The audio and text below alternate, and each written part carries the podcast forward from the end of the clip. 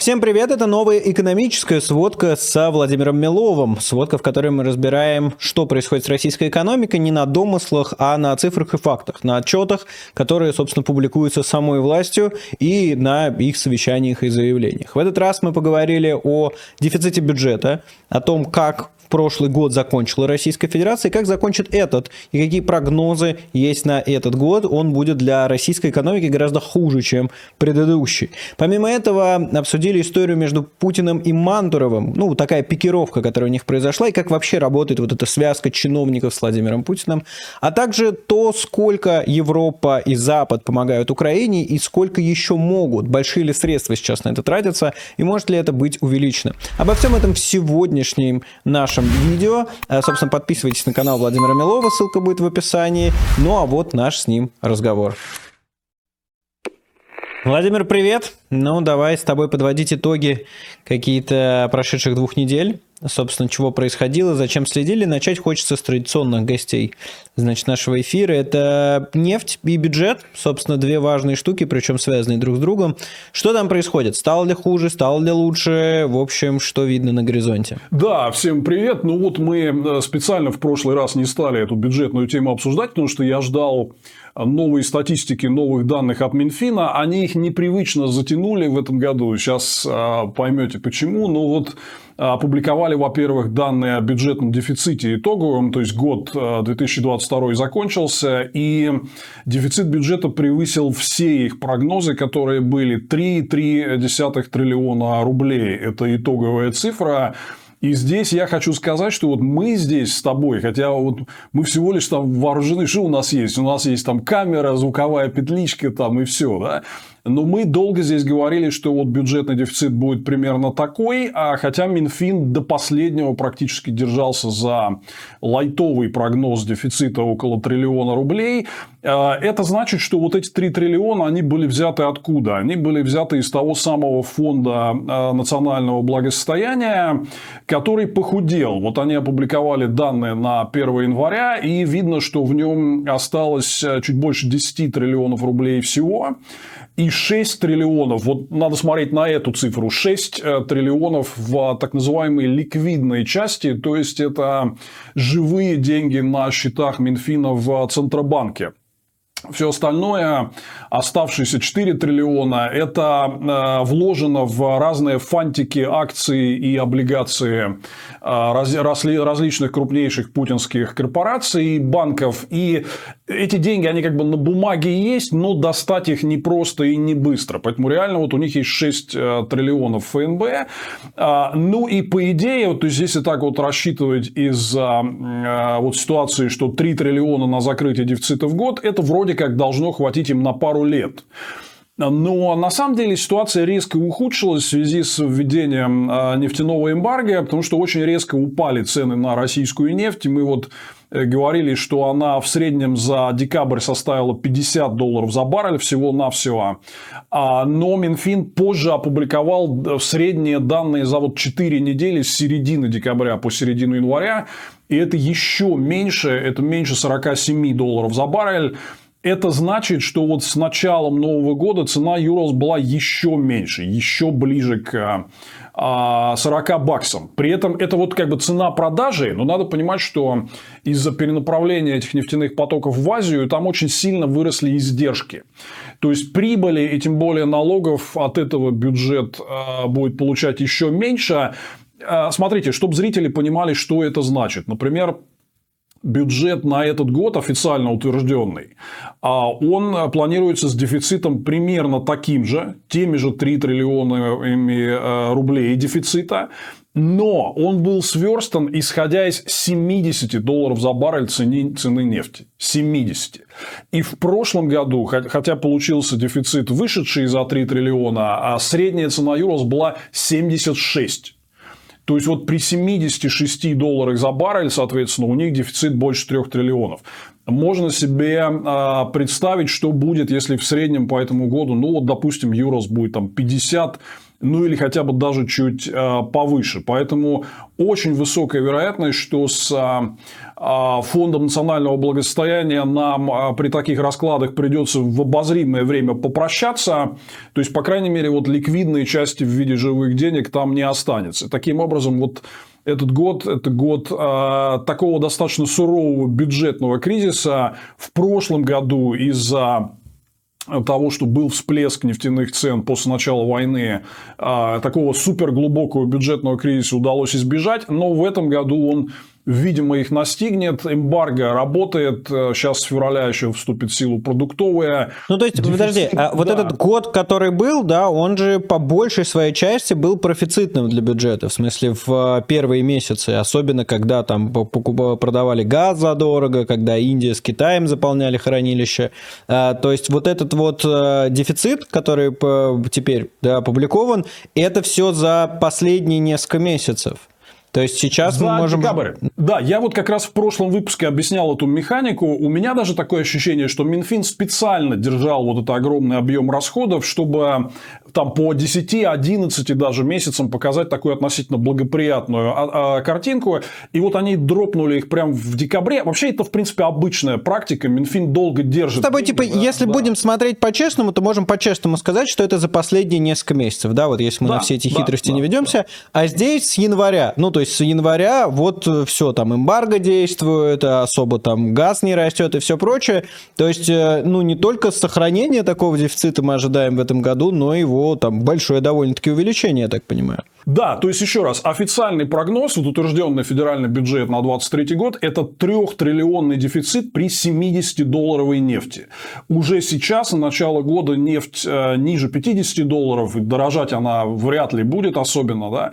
Ну, то есть, соответственно, считайте, что это, это еще 3 триллиона. То есть, вот те 6 триллионов, которые в ФНБ остались ликвидных денег, вот они, э, скорее всего, большая часть из них, как минимум, в этом году улетучится на покрытие дефицита. Ну, вот и, кстати, это было признано 11 января на совещании у Путина. Вот вице-премьер Новак э, это признал. И я как раз об этом совещании хотел отдельно поговорить. Ну, давай тогда и поговорим. Потому что вот здесь важно что? Что вот э, Путин периодически проводит э, такие встречи со своими министрами. И ну, там все это дело обставлено, что они зачитывают друг другу всякие победные реляции, как мы здорово проходим все трудности, все санкции, но для тех, кто хорошо умеет читать между строк, там очень интересно выявлять вот их признание, что есть отдельные глубокие а, проблемы. И вот, э, собственно, я бы выделил три момента. Вы, в принципе, можете найти вот и видео, и стенограмму этого совещания и почитать.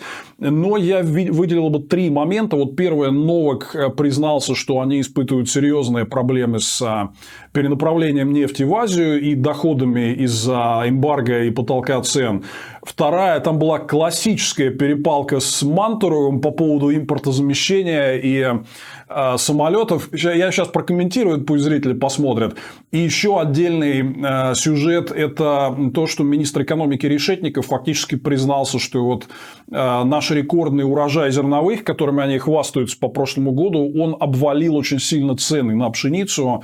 Вот это тоже один сюжет, который э, стоит обсудить. Но давайте вот посмотрим фрагмент этого совещания и несколько слов я потом скажу. Э, Ответьте, я знаю, что контрактов нет на предприятиях. Мне директора сказали. Ну, чего вы в самом деле, дурака-то валяете? Контракты когда будут? Я вот о чем говорю. Ну, пред... нет, директора предприятия говорят, нет контрактов. А у вас все сверстано. Ну, когда будут? Я могу... Э, когда будут паспорта? Когда контракты будут? Вот что надо ответить, на какие вопросы. Что касается вот. паспорта, самолета, о которых я только что дал, подписано соответствует с подшиванием. Что касается других, то это будет сделано в течение квартала, исходя из э, тех возможностей, которые сформированы бюджетом, в том числе в льготной программе ФН. Чтобы в течение месяца, я вас прошу, в течение месяца должно быть все сделано. Вообще-то квартал, вот. Ну, о чем мы говорим? Мы не понимаем, в каких условиях мы живем. Я вас прошу в течение месяца эту работу закончить. Ладно? Мы постараемся сделать все возможное с коллегами из э, Да-да-да. экономического... Спасибо. Нет, не, не постарайтесь сделать все возможное, а сделайте это, пожалуйста, в течение месяца. Это нужно сделать в течение месяца, не позже. Хорошо? Есть, есть. Да. Потому что вот, вот э, вы понимаете, я почему об этом говорю? Я обратил внимание на некоторые там формулировки. Вы сказали, в ближайшее время мы сделаем. Что такое в ближайшее время? Ну, должно быть четко и ясно понятно. Но я же не, не с потолка это беру, правильно? Но при, директоры предприятия говорят, нет контрактов. Ну, Что касается нефти, основная проблема – это высокий дисконт в результате высокого уровня э, стоимости фрахта. То есть фрахт вырос достаточно сильно, стоимость фрахта, в связи с теми рисками, которые э, ну, вот, испытывают перевозчики и контрагенты относительно возможных санкций в соответствии с тем, что они не устанавливают потолок цен. Вот смотрите, э, что очень важно здесь э, понимать по поводу вот этой перепалки с э, вице-премьером Мантуровым, который был специально в июле прошлого года повышен до вице-премьера по оборонке, импортозамещению, вроде как должен значит, был поднять все это дело с колен. Как мы видим, поднятие с колен идет не очень хорошо. Вот в чем там суть? Суть в следующем. И я там много раз у себя на канале публиковал вот эти видео, почему импортозамещение не работает. И у тебя было очень хорошее видео, и ты постоянно возвращаешься к этому сюжету. Почему у нашей оборонки не получаются вот эти новые образцы вооружений? Всякие арматы и истребители пятого поколения, и там черти что только они, значит, не придумывали. И все это в итоге не летает, не ползает и так далее. Потому что Путин насоздавал монополии в оборонной промышленности, у которых нет давления конкуренции, нет никакого общественного контроля. Там все очень непрозрачно, коррумпировано и так далее. И вот они съедают огромное количество денег, а в результате ничего качественного не производят. У Мантурова, ну как, он же все-таки чиновник, который несет ответственность. У него есть та же дилемма, которая, помнишь, была вот 10 лет назад у экс-министра обороны Сердюкова, которого выгнали тогда из-за конфликта с оборонщиками, из-за закупки подводных лодок. Мантуров говорит, я не подпишу с вами контракты, пока вы, значит, не дадите мне гарантии, что а, вы дадите продукцию в срок нормального качества там, и просто не прожрете авансом деньги. Оборонщики говорят, нет, мы такие крутые, что мы тебя сейчас переломим, подпишешь нам стопроцентное авансирование, гарантии там свои сам себе бери где хочешь, а если ты будешь въеживаться, то мы пойдем жаловаться к Путину. Ну и в итоге вот это все дошло до этой разборки. То есть руководители оборонных предприятий пошли к Путину, говорят, нам Мантуров, значит, подписывать ничего не хочет, а он же тоже не может. Ему же надо же как-то, он же первый пойдет в расход, если все это дело, сроки сорвутся, там будет не выполнено, а деньги проедены. Вот это классика, то есть это такой вот системный конфликт, который э, там он давно тлеет внутри, но вот вышел наконец на зрителей наружу, и он объясняет, почему у них ничего не выйдет с этим импортозамещением, с производством новой техники и так далее. Потому что монополия непрозрачная, а обществу неподконтрольная, высокая коррупция и наглость этих директоров, таких новая версия красных директоров, которые за счет близости к Путину думают, что они смогут все это переломить. Ну, я думаю, тебе этот сюжет знаком, ты э, про него делал отдельное видео раньше. Да, не то чтобы по опыту, так как не застал силу возраста, но да, в ретроспективе, безусловно, э, это все выглядит именно так. Ну, в итоге так и вышло. Ну, то есть, э, судя по всему, пошли жаловаться к Путину, и, собственно, вот состоялся вот этот разговор, где Владимир... Знаешь, меня часто спрашивают, э, часто мне задают вопросы и про армию, и про министров, про все остальные, говорят, Слушай, ну вот зачем же они ему врут? Ну, то есть, вот он же, он же их потом будет ругать. И он же потом, значит, если они ему соврут, он потом им скажет, что вы зря так сделали, да, потом их всех накажет. Я говорю, так понимаете, если они начинают ему говорить, как все на самом деле, он их сразу наказывает. И мы буквально это увидели. Ну, то есть Мантров начинает объяснять, Путин говорит, типа, хлебал, завали, вообще что-то со мной споришь, давай подписывай. Вот, вот так это и работает, вот так это выглядит примерно. Совершенно точно. И здесь вот еще раз э, прошу всех обратить внимание, насколько здесь вот э, невероятно весомую роль играют вот эти закулисные красные директора которые делать ничего не умеют, не хотят, умеют только прожирать деньги. Ну, мы помним все там квартиру Чемезова на Манежной за 10 миллиардов. Вот, собственно говоря, куда э, все это дело идет. Поэтому они, конечно, будут за право воровать и ничего не делать, э, и получать огромные вот эти вот оборонные бюджеты. Они, конечно, будут воевать. Думаю, что Мантурова сожрут в итоге тоже. Но вот интересно будет наблюдать за этой схваткой чужого и хищника. А еще такой важный сюжет, вот о котором я отдельно хотел поговорить, потому что, кстати, многие зрители мне пишут, типа, да, вот у нас много чего плохо, плохо, плохо в экономике, но зато у нас рекордный урожай. Так. И ровно, да, ровно этим же хвастаются и Путин, все правительственные чиновники. И вот в этом совещании был такой очень интересный момент, э, где признался вот министр экономики э, Решетников, что вот этот рекордный урожай э, из-за того, что мы в связи с санкциями не можем экспортировать столько, сколько нужно пшеницы, не хотят с нами работать э, перевозчики, суда, страховщики и так далее. У нас абсолютно затоварен внутренний рынок, и э, это привело в том числе, вот, вот нам сейчас будут хвастаться там цифрами снижения инфляции, одна из оборотных сторон этого дела – это дикий удар по аграриям, которые все стонут и жалуются, что рынок затоварен пшеницей, ее просто некуда продать, она гнить будет, и цены убыточные и так далее. Вот я сделал отдельный сюжет на эту тему, давайте ее посмотрим, и потом я прокомментирую. Это действительно во многом следствие как раз стабилизации цен в сельскохозяйственном секторе и вследствие высокого урожая. Парадоксальная ситуация этого сезона для аграриев. Россия собирает рекордный урожай почти всех культур. Это и зернобобовые, и зерновые. Самым удачным до этого был 2017 год, когда в стране получили более 120 миллионов тонн зерна. В этом году урожай ожидается на уровне 145 миллионов. Но при этом для сельхозпроизводителей год может оказаться провальным, ведь цены цены на их продукцию падают. Алтайские аграрии тоже обеспокоены такой перспективой. Но тем не менее цены на зерно падают.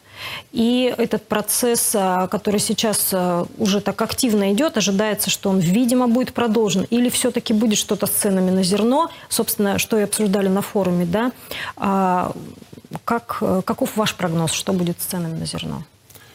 Увы, к сожалению, тут э, ничего такого э, приятного и радужного пока э, рассказать не было возможности. Что касается внутренней цены, то, конечно же, мы понимаем, что здесь э, включаются э, дополнительные, что называется, факторы э, снова не, негативного э, свойства.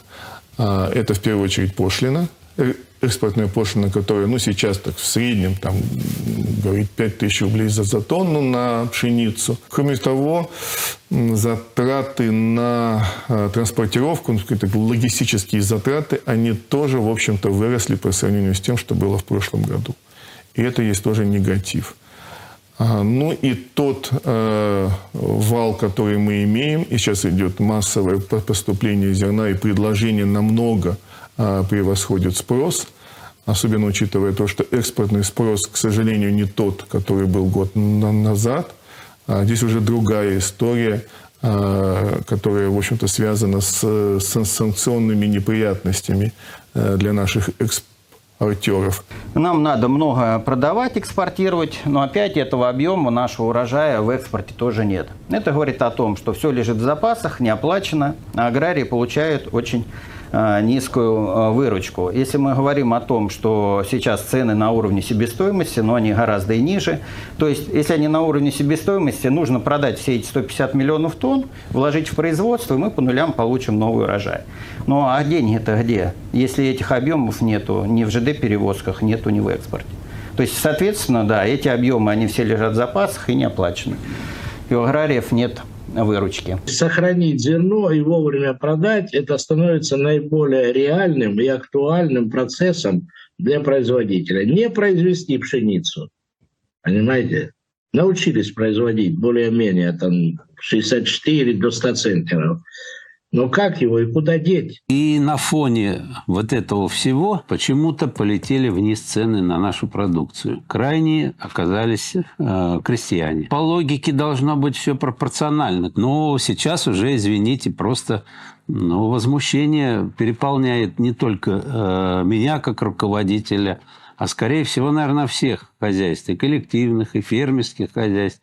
И я вам больше скажу, э, мы на юге области – более-менее еще как бы себя э, чувствовали по ценообразованию комфортно, нежели э, на северо-запад. Близость к портам и из-за логистики, так сказать, когда звонишь тому же там Гришину или там э, в Нихаи, значит, там вообще ситуация, извините, такие называют цены, ну, просто обидные как бы для всех.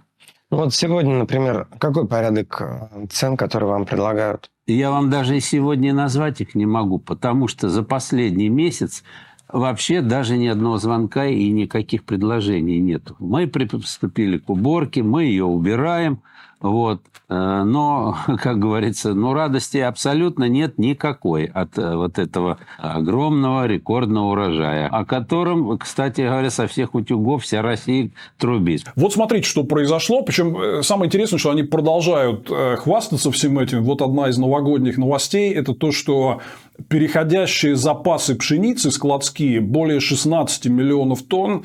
Это там в два с половиной раза выше, чем в прошлом году, и примерно в полтора раза выше, чем в среднем за а, последние пять лет. А, аграрии говорят, что при такой затоваренности рынка они не будут так сеять. А, и это может привести к сильному падению урожая уже вот в наступившем году. То есть, вот одно из немногих светлых пятен на экономической картинке – это вот урожай на самом деле оборачивается тоже большими проблемами, потому что, смотри, себестоимость резко выросла из-за логистики, санкций на сельхозтехнику, там, а, там разворота в Азию и так далее. Да? А при этом цены упали, потому что экспорт, вот, там, экспортировать весь этот огромный урожай мы не можем. А с российскими поставщиками многие не хотят работать из-за санкций. Труднее суда найти, труднее застраховать там, и так далее. Вот э, получается адский затоварен внутренний рынок. Там, для потребителя на коротком горизонте это хорошо, и это действительно вложило какой-то вклад вот, в снижение инфляции. Но кончится это все дело тем, что они сеять столько не будут. И это был последний хороший урожай, э, который мы видели. Поэтому вот для тех из вас, кто будет покупаться сейчас на всю эту правительственную риторику о классном урожае, вот имейте в виду, что у этого тоже есть серьезная обратная сторона, которая в долгосрочном плане будет очень плохо влиять на а, аграрный сектор. Окей, с, с урожаем разобрались. Давай теперь с вещей таких, знаешь, которые как бы люди с ними встречаются, но не в реальной жизни, э, к каким-то более обычным историям. Например, про расходы, потому что по расходам удобно э, понимать, насколько вообще реально ситуация ухудшается, улучшается там обывателя. Ну вот Новый год был, что месяц назад, меньше месяца назад, да, и обычно вот этот а, период, когда активно идут какие-то траты, можем ли мы что-то сказать по минувшему Новому году, э, что там происходило у россиян? Да, здесь есть ряд очень интересных данных, которые показывают, что довольно депрессивный был а, новогодний период. Во-первых, вот классный график от коммерсанта, который мне очень понравился, это расходы по картам Сбербанка видно, что вот тренд виден за прошедший год, он достаточно очевидный, что люди тратят меньше, меньше, меньше. Там было два таких интересных пика один пик э, в конце февраля, а, начале марта, и второй вот в третьей декаде сентября. Это была наша рубрика «А что случилось?». Но в целом видно, что тенденция такая, что денег особо у людей нет. Я всем, кто э, хочет вот на все это дело посмотреть, рекомендую э, регулярно ходить на сайт Рамира. Я буду очень рад, если зрители просто сами будут лазить и смотреть все эти данные, всю эту статистику. Вот Рамир там, например, дает графики, скажем, про э, средним недельным расходам э, россиян. Вот как раз в декабре, в эту вот э, всю предновогоднюю эпоху закупок. И видно, что они, конечно, там чуть повыше, чем в прошлом году, типа на 400-500 рублей в неделю. Но если это учесть в процентном отношении, то это видно, что этот вот рост покупок, он сильно ниже инфляции был. То есть, это там если там считать в среднем там 6 тысяч рублей в неделю, грубо говоря, да, ну, это типа 5-8% рост, да. Мы знаем, что даже официальная инфляция 12, то есть, вот по факту э, покупательная способность вот этих вот недельных расходов, а, она сильно, она снизилась. То есть, люди за, при выросших ценах смогли купить э, меньше, к сожалению, товаров. Ну, и видно много вот э, данных от Рамира и э, других аналитиков, которые показывают, что, в принципе, вот в районе этих новогодних праздников там снизился средний чек то есть у людей покупательная а, способность все-таки упала. Или вот, а, например, у Рамира есть такая штука, как индекс свободных денег, ИСД. То есть это то, что у людей остается от их доходов за вычетом расходов на какие-то базовые там продукты, товары повседневного спроса, услуги и так далее. Вот видно, что этот индекс э, свободных денег снижался, э, поэтому Здесь, конечно, вот эти разговоры, что там, да, вроде как у нас катастрофы нет, в магазинах товара еще есть, это можно себя сколько угодно этим подбадривать, но вот есть все эти объективные данные, которые показывают, что особого потребительского оптимизма на этот Новый год у людей не было. Денег в целом было меньше. И с поправкой на инфляцию расходы снизились, и а, покупательная способность реально снизилась. Пока вот такого катастрофического падения нет, но это как бы плохой симптом, потому что мы, мы знаем, что всегда традиционно вот а, декабрь – это время всех этих предновогодних премий там на работе, это время роста потребительских расходов. Вот в этом году какого-то всплеска не было. Катастрофы и падения тоже не было, но потребление было на обычном и даже вот чуть снизившемся уровне. Это говорит о том, что потребительское самочувствие у россиян э, не очень.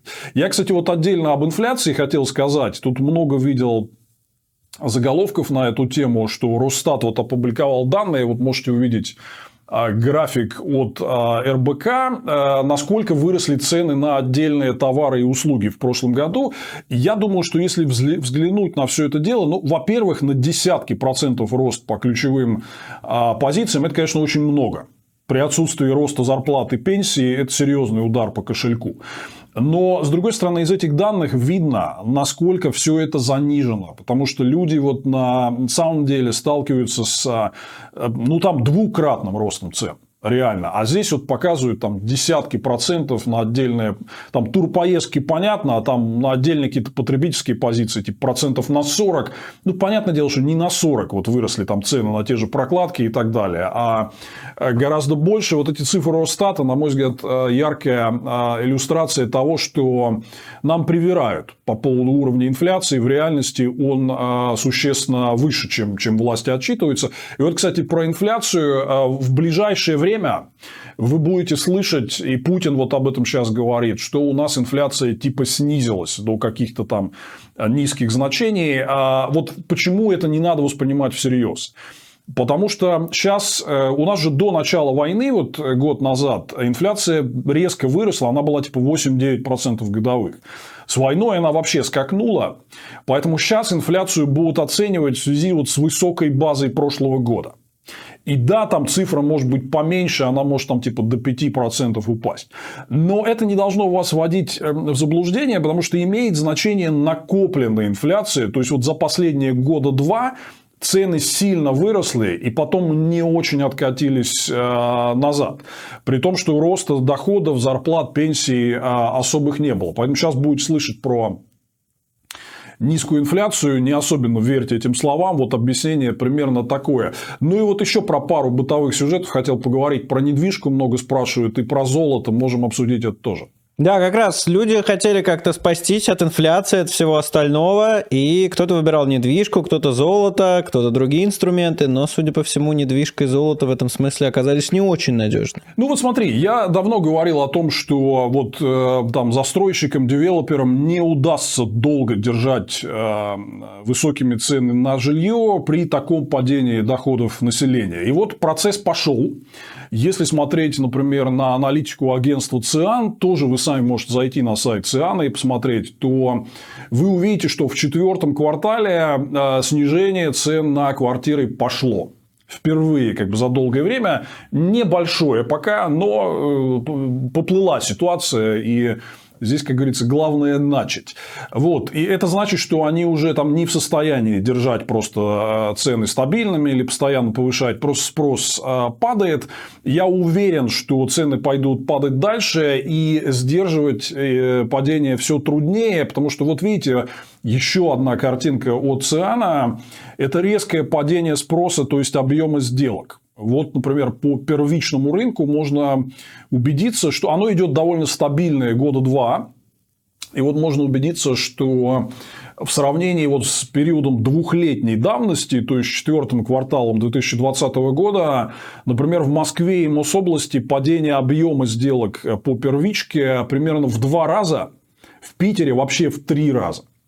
То есть это то, э, с чем люди вот приходят, э, типа, чтобы а, предъявить спрос и там купить э, квартиру. Число заявок на новые квартиры вот падало в 2-3 раза за 2 года.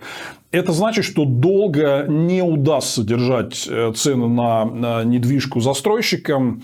Поэтому ждите. Вот те, кто вот меня спрашивал, типа, покупать сейчас или ждать, моя рекомендация в этом смысле, я вот уже там пару лет говорю, что Обязательно падение цен на недвижку придет, вот оно пришло, но это еще не конец истории, и я думаю, что в этом году а, падение будет иметь более такой значимый характер.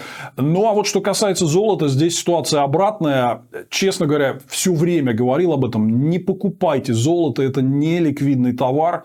У него есть э, там свои проблемы с рынком золота и так далее. Но вот у людей сидит это в голове, что золото это что-то такое вот красивое, значит, блестючее, да, и надежное. Вот когда, э, собственно, э, случилась война, очень многие побежали покупать золото. Это было колоссальной ошибкой.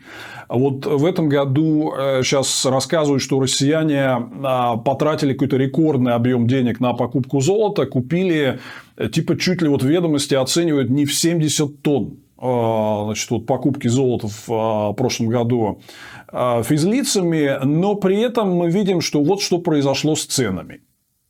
Что цены там типа вот доходили до пика по данным, это вот центробанковские учетные цены, да, вот они доходили до пика в марте, а сейчас они, соответственно, составляют примерно в два раза ниже. Поэтому, еще раз повторю, продолжаются эти вопросы, инвестировать в золото или нет. В общем, нет, потому что никаких оснований ждать здесь роста больших нет. Золото зависит от своих там факторов, от низкой ликвидности, от мирового рынка, и это была ошибка в него а, вкладывать деньги. Еще раз, лучше вкладывайте в валюту, потому что, как мы видели в прошедшие несколько месяцев, а, все-таки, несмотря на жесткое регулирование валютного рынка, тем не менее, рубль-то продолжает дешеветь. И в этом году, вот мы э, там возвращаемся по кругу, с э, чего начали, вот что для людей значит эта бюджетная а, ситуация, да, там дефицит бюджета, низкие цены на нефть, расходование денег ФНБ, это значит, что рубль будет дальше дешеветь. Другой дороги для него нет. Поэтому вот для простых людей вся эта картинка бюджетного дефицита, она значит вот это. И вот те из вас, кто вложился в валюту, вы держите ее. Вы в итоге не прогадаете, потому что у рубля другой дороги нет. А вот с золотом, на мой взгляд, это была серьезная ошибка. Э, давай под конец немножечко э, поговорим не о России, а о Европе, в том смысле, что вот сейчас э, Новый год, в смысле наступил, разные выделяются средства Украине на поддержку Украины, и военная техника, и просто транши. А вообще, насколько долго, на твой взгляд, Европа сможет поддерживать Украину? То есть, на словах мы видим и Германия, и Франция, и Америка, которую мы сюда присовокупим к Европе, да, такой Запад, а, насколько долго они действительно смогут поддерживать Европу? Есть ли еще какой-то гэп для наращивания военной и финансовой помощи? В общем, как у них дела? А то мы с тобой все про Россию, для России, а может быть там действительно Путин прав уже, может быть вся Европа загнулась, замерзла, э, значит, э, и вообще видели ли вы госдолг, госдолг США, как обычно да. в этих случаях приговаривают? Смотри, это очень-очень интересный вопрос. Э, первое, что я хочу сказать, то есть вот тот уровень экономической помощи, который сегодня выделяется, например, Евросоюз там выделил 18 а, миллиардов евро а, Украине вот на текущий год а, именно макрофинансовой помощи, это для них просто жалкие-жалкие копейки. Это типа доли процента от их ВВП там, и так далее. Вот такую помощь они, в принципе, могут выделять э, достаточно долго и без беспроблемно. Ну и, э, кстати, как мы видим, э, в целом картина для Европы достаточно благоприятная. То есть, они классно проходят эту зиму. У них нет никакого большого энергокризиса. Да, Они отказ от российских пор- энергоносителей как-то вообще не выглядит даже близко к тем апо- апокалиптическим сценариям, которые рассказывали последние 8 лет. Да, но единственное, надо сказать, что ценник был большой. То есть цены э, на тот же газ э, в Европе очень-очень резко выросли, они были на исторических максимумах, но сейчас, наверное, самое худшее позади, и вот мы видим, что и газ там э, дешевеет и так далее, да, и им будет гораздо проще заполнять хранилище летом перед следующим зимним сезоном. Мы видим, что инфляция, да, всплеск был, но она оказалась, как говорят, транзиторной, переходе от одного структурного состояния к другому и не очень-очень страшный. Мы видим, что есть и признаки оживления достаточно серьезного в Европе, неплохие. Вот сейчас был там Давос, и э, та же Кристин Лагард, э, директор МВФ, она очень хвалила э, вот ситуацию в европейской экономике, там на рынке труда, Поэтому в этом смысле все неплохо. В чем проблема с Украиной? Что Украине, конечно, этих денег это на один зуб в нынешней ситуации. То есть, с падением ВВП там, по ну, каким-то оценкам там, типа 40%, да, ну, давай так откровенно говорить, украинская экономика уполовинилась из-за войны, причем, возможно, это оптимистичная оценка. Ну, она в войне находится, конечно, причем в войне, Да. где ее атакуют, поэтому тут что вообще. Где ее атакуют, где ключевые регионы, которые, собственно, э, Доход там вносят вклад в экономическую активность, они находятся в зоне боевых действий, где постоянно наносится ущерб инфраструктуре, которая тоже, там, тоже электроэнергия как бы снабжает и всю экономику. Там. Вы можете себе домой генератор там, поставить, купленный на какие-то благотворительные деньги, а вот завод ты так просто не запитаешь. Да?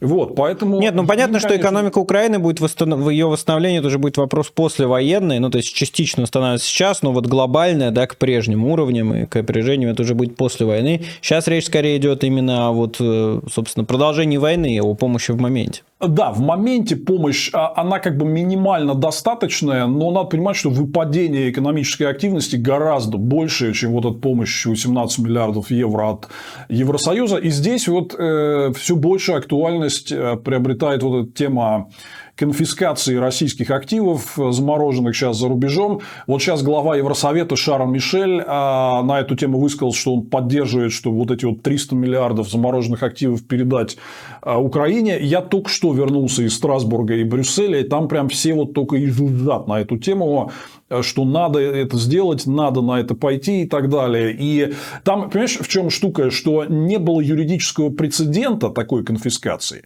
а юристы, ты же знаешь, это люди такие, которые всегда говорят, нет, нет, давайте вот, если можно что-то не делать, каких-то резких движений, давайте их не делать, потому что нам потом в суды идти, и мы типа не можем гарантировать там ничего. Ну, то, то есть, вот сейчас это держится за юристов, только политическая воля, как мы видим, уже есть. Ну, то есть, вот э, конфискация российских активов сейчас Украине сильно бы помогла, потому что э, сама по себе помощь от Запада, она может только вот обеспечивать какое-то поддержание минимума необходимого, но Украине надо прям больше-больше денег. Понял тебя. Ну хорошо, будем тогда продолжать следить и за российской экономикой, и за мировой. Спасибо тебе большое за этот разговор, и увидимся в следующем выпуске. Всего доброго. Спасибо большое, что посмотрели. Поддержать канал можно на Патреоне, ссылка в описании. Поставь супер спасибо, это такой доллар в сердечке прямо под видео, можно нажать эту кнопочку. Ну и лайки, комментарии, подписки, все это помогает продвигать видео. А с вами был Майкл Наки, всего доброго, пока.